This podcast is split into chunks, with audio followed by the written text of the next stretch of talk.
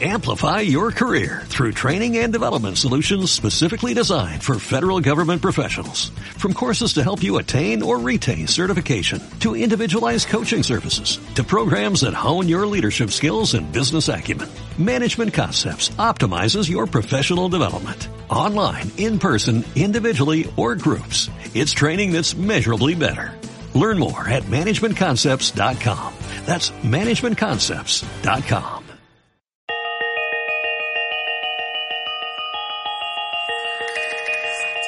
Extremadura infinita.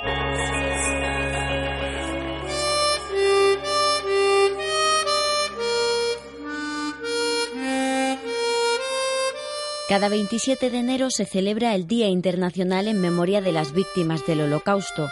Por este motivo, la delegación extremeña de la Asociación Amical de Mauthausen organizó hace pocos días la segunda semana en memoria de las víctimas del Holocausto.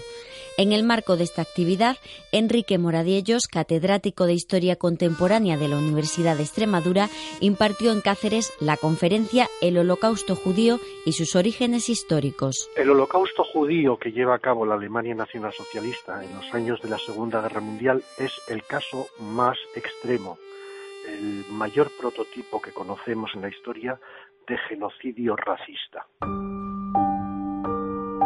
Y como afirma Enrique Moradiellos, los nazis consideraban a los judíos no una religión, sino una raza inferior. Otro tipo de humanidad, es decir, que no eran hombres, que no eran hijos para entendernos de Adán y Eva y de su descendencia, sino que eran como si fueran eh, caballos respecto de asnos.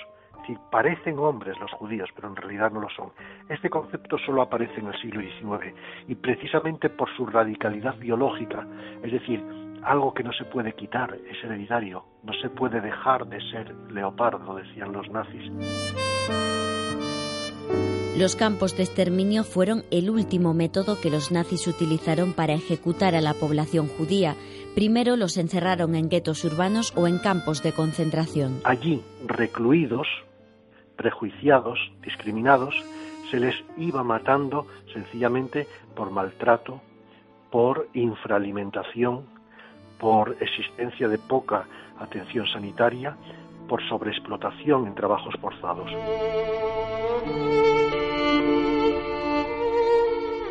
Después, según nos relata el profesor Moradiellos, llegaron los fusilamientos en masa. Esto provocaba un desgaste psicológico en los asesinos, en los soldados que tenían que disparar, porque disparaban a ancianos, a niños, a bebés, a mujeres indefensas, ¿no?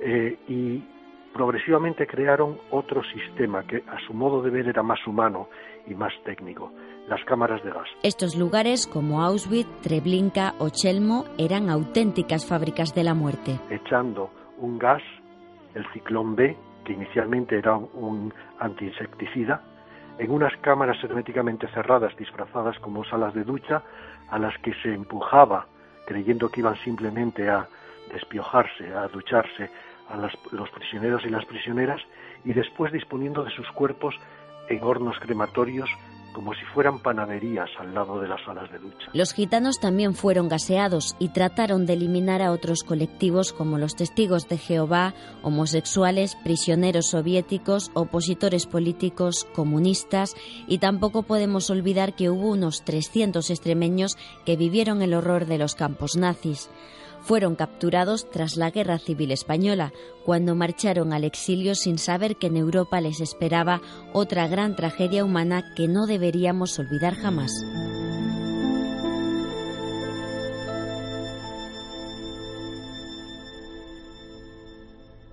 Lourdes Gómez, periodista para Radio Nacional de España en Extremadura.